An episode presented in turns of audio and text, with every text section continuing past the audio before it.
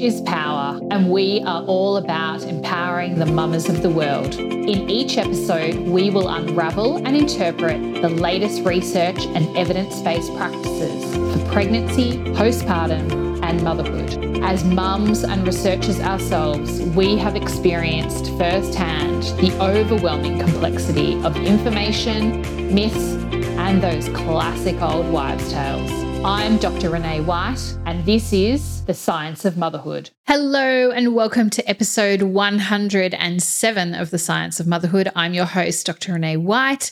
Thank you so much for joining me today. We have one of our check in Tuesday episodes, and in running theme with the title of this podcast, The Science of Motherhood, we are doing a bit of a dive into some latest research which has come out of Spain.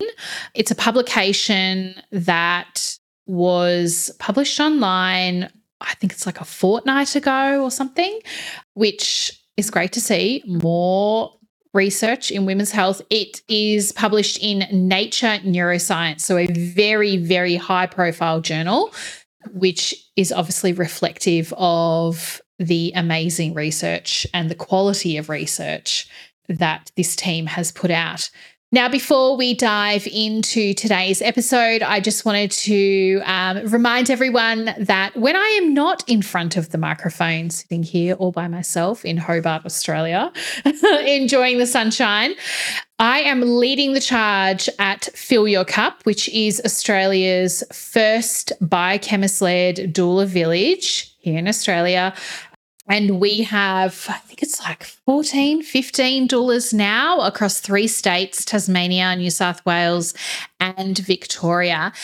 We um, essentially nurture and nourish sleep deprived and overwhelmed families after the birth of their babies.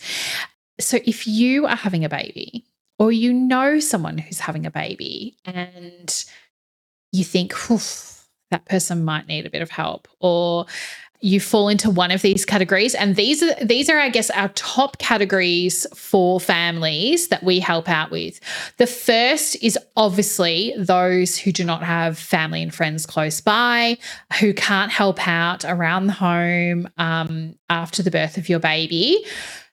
We always say call on the village and a lot of the time i hear people go where the f is the village And so a doula could absolutely be part of your village. Now, if you don't know what a doula does, I would highly encourage you to jump back into um, one of the episodes where I talk about what a doula actually is and if you need one and why you would need one. And I am just, oh my God, I'm running down the list. I can't even see it. Oh, here we go. Episode 59 what does a postpartum doula do and why you need one? If you um, have a question around what they are, what we can do, jump back into episode 59. It's a check in Tuesday, so it's not super long. But I guess in a nutshell, if you're someone who doesn't have friends and family close by and you need someone to support you, you're a first time parent and you're thinking, holy guacamole, who am I going to actually ask these questions of I don't know what I'm doing, my partner doesn't know what they're doing, or we're kind of like, oh yeah, we're kind of winging it, but we don't really know. Reach out, get in contact with us. As I said, we are across three states Victoria, New South Wales, and Tasmania. Head over to ifillyourcup.com. You can have a look on our website, the different offerings that we provide. We include all of our meals because ain't nobody got time to cook once they've got a newborn baby. I can assure you. You think you will, but you absolutely just will not, especially when you have a barnacle baby like I did.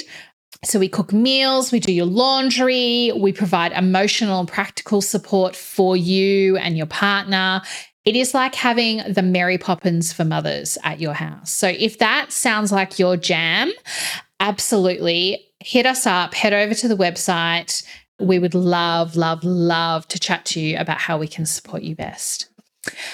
So, let's dive into today's episode. As I said, it is another amazing research discovery paper. Oh my goodness. it is it's really interesting because been kind of this this is a very hotly debated topic and it continues to be hotly debated because we just don't have enough research at the moment. It's that classic thing where um, you see those figures where it's like just the tip of the iceberg, but you have no idea how much is actually under the water. That's what I feel like we are at at the moment when it when we're talking about um, the neuroplasticity of women's brains um, during pregnancy and postpartum. And again, you'll see in this paper that it is a hotly debated subject, and the group from Spain decided okay, let's just get down to business and work out exactly what is going on. Um, so, a lot of the time, we have uh, been looking at changes in the structure of a mother's brain. And what we do know is that from the moment of conception, a woman's brain starts to remodel. And it remodels essentially to gear up for pregnancy, birth, and postpartum. And there has been some controversy around different results from different studies. Um, typically, what we've seen, and there's been some really great seminal studies around MRI imaging, um, scanning mothers' brains before and after their first pregnancy to kind of determine what the changes in structural physiology there are. And I think this is one of the really important things when I was reading this paper, they made a note, and this is something that you need to do in science when you're publishing your results is after you, you know, write out your results and, and then you discuss them, you always, always, and this is, uh, I guess, an indicator of great research, you always need to write down the limitations. You need to let the the reader know what what are the things that you kind of hadn't hadn't been able to cover or something that you're going to explore next time in in your studies. And so one of the great things that they spoke about in this paper was the fact that they are just merely looking at mri um, scans of mothers brains. There wasn't an in depth analysis around changes in cell types or biochemistry or immunology, any of those kind of factors, hormonal factors, things like that. So I think that's the caveat here to just really focus on the fact that this is just structural. And obviously, the authors, I think, would definitely dive into that kind of more micro level um, later on. But as I said, there has been some controversy in this particular subject area. And, you know, there have been prospective longitudinal MRI um, study scanning mothers before and after first pregnancy.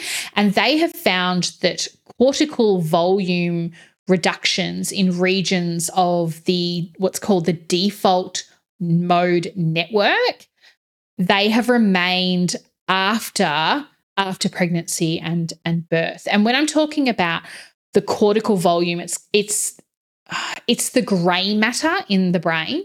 So, a, a, bunch of studies have said, okay, once you become pregnant, that grey matter starts to reduce. Now, conversely, there have been some studies that show, again, MRI, so it's looking at structure, scanning across the postpartum period, so after birth, they've actually reported an opposite trajectory in that that grey matter increases across multiple brain networks, which include this default mode network. So you're probably wondering, Renee, what's the default mode network? Well, I am going to tell you. so I like to think of it as, and I have I've written about this in Life After Birth, which I contributed a section of in the chapter. It's a great book if you're interested in learning more about I guess, pregnancy and, and postpartum. But the default mode network, it's it's essentially a key system for self referential kind of processing and social cognition. So I like to think of it in the sense that we are leveling up as as mothers and things like you'll get an increase in emotional intelligence in empathy in facial recognition like I've banged on about this so many times in other podcasts. It's the reason why, as mothers, we just stare at our babies and have you heard that? Have you heard people who are just like, I could just stare at them all day? It's because we are taking in all of their changes, all of their facial movements. And the reason behind that is the fact that obviously our babies cannot communicate to us in in a language, English or whatever language that you speak, it's just babbling and crying. And so we need to be fine tuning our brain in order to pick up what it is that they need to survive. Essentially, as an evolutionary mechanism, that is what we should be doing. So, that is what this study is looking at. It's looking at the changes in grey matter. Is the volume going up? Is it going down? And what part of like the grey matter is actually, you know, going up and going down? Now, this study was and this is why it's in Nature Neuroscience. It's the largest study of its kind. Over 110 women were included in the study, and they, in fact, did a replication sample of 29 women. And so they compared what they call in science terms nulliparous women, so those who are not pregnant, as controls with pregnant women, and scans so the MRI scans were done um, in late pregnancy and early postpartum period. So, one of the things that they wanted to know in this study was whether the type of birth actually changed the trajectory or the increase in the cortical volume of a mother's brain. And what they found was that, yes, those studies who showed that there was a decrease in um, grey matter in the brain from pregnancy through to birth. So that was actually confirmed. But what they wanted to know was does the type of birth actually affect the trajectory afterwards in postpartum? And is that actually a thing? Is that the inflection point of where things start to change?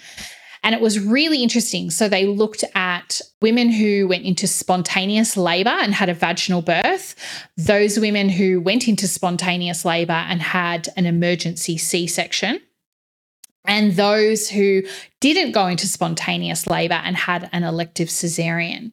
And so, what they found was when they were comparing the um, grey matter trajectory between mothers who initiated birth versus those who had a scheduled C section and therefore did not initiate labor, the mothers who had a scheduled C section displayed a larger global increase in cortical volume thickness and surface area compared to those mothers who initiated labor. Now, interestingly, those mothers who initiated labor, there were no significant differences between the grey matter change between women who delivered vaginally and those who had an emergency C section, which is really, really interesting. And so that would suggest that there's something going on in the brain which is i guess triggered by those those kind of pregnancy events. Now what is it around these pregnancy events? You're probably thinking okay there's obviously like a full cascade of of things that that happen. Um and it's it's really really interesting because I'm going to read from the paper as well because I think it's really important that we kind of explore this. So they were saying that and this is I guess one of those discussion points that pregnancy induced brain changes have been really widely argued to prepare for, you know, motherhood. That's it's another one of those kind of checkpoints where your body goes, okay, a baby's coming. We need to like gear up and be ready to like let this baby survive and look after it. So, however, brain adaptations in mothers may also be necessary for childbirth itself, not just the postpartum. So, you know, you may be familiar with the fact that labor comprises, you know, phases of dilation, expulsion, and then the placental stage. And it's a really, really unique event in a woman's life where there's a whole array of hormonal, immunological, and physiological um, changes. So, as they describe in the paper, during the first stage of labor, that is dilation, you know, there's kind of what's called pro inflammatory signals are released. And that's combined with the effects of hormones like estrogen, uh, prostaglandins, oxytocin, which we know um, help trigger the uterus to contract. And then you get, you know, cervical dilation and, you know, rupturing of the fetal membranes. And so, although they couldn't test this categorically because, you know, women were in labor and it's not part of the study. What they were suggesting is that it is possible that women experiencing at least the first stage of labor may undergo further cortical reductions or grey matter reductions, reaching a lower cortical volume before reversing that trajectory. So, what they were showing was that the grey matter in our brains is reduced. Um, and then those women who experienced no spontaneous labor, so had an elective cesarean, they actually, I guess, had, they went back up to, let's say, normal level of grey matter. It didn't quite rebound back to a non pregnant person, but the trajectory was almost you don't want to say faster, but they got they did get there quicker. Let's just say that. So they had a thicker kind of grey matter than those who experienced spontaneous labor. Now, the other caveat that they put in the paper, and I think this is something that's really important because we always hear, you know, natural labor, natural birth versus elective cesarean. And I, for one, am a mama who had an elective cesarean because of mental health challenges. And it doesn't matter what birth you have, it's your birth and you get to do it however you like. And it's I think it's really important and um, very good of the authors to actually put in that the results emphasize the necessity to further investigate the neural effects of childbirth and do not imply that the scheduled cesarean is detrimental to uh, maternal neuroplasticity. So I think that's really, really important to note. This paper is essentially just telling us that depending on the birth that we have, depending on the triggers hormonal, immunological, physiological, depending on what happens in our body, it's going to have a cascade effect on our brain. We don't know yet what that means and what the long term effects are, if any. But what it does tell us is that there are changes and that, you know, this is something that is worth exploring more, which is essentially the reason why we do science, which is amazing. So, yes, I think it's a really cool paper, although it doesn't have like this, as I said, this groundbreaking thing where, you know, we can then go on and make kind of further hypotheses about things and, and, you know, we've got a final answer about anything. I think it's a really good foundation again demonstrating that our bodies are so clever. Oh my goodness, how clever are they? Regardless of what birth you have, you still have that change, that remodel in your brain from conception. From conception, your brain starts to remodel and gears you up, levels you up for the birth of your baby. They just have seen a difference, a little change in how we have that reflective point of increasing that grey matter again postpartum, depending on whether we have a spontaneous labour or an elective cesarean. so I think it's really interesting. It's going to be, again, a tip of an iceberg kind of study. It's going to lead to so many new things. I'm super, super excited to see where this is going to um, lead to. So, yes, until next time, thanks for tuning in. Bye. If you loved this episode, please hit the subscribe button and leave a review. If you know someone out there who would also love to listen to this episode, please hit the share button so they can benefit from it as well.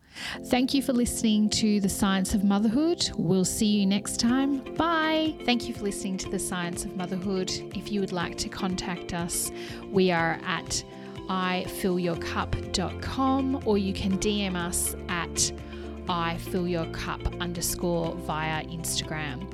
You can find all of our services, including our postpartum in home care and our Fill Your Freezer meal delivery service as well, through both those channels. Thanks so much for listening.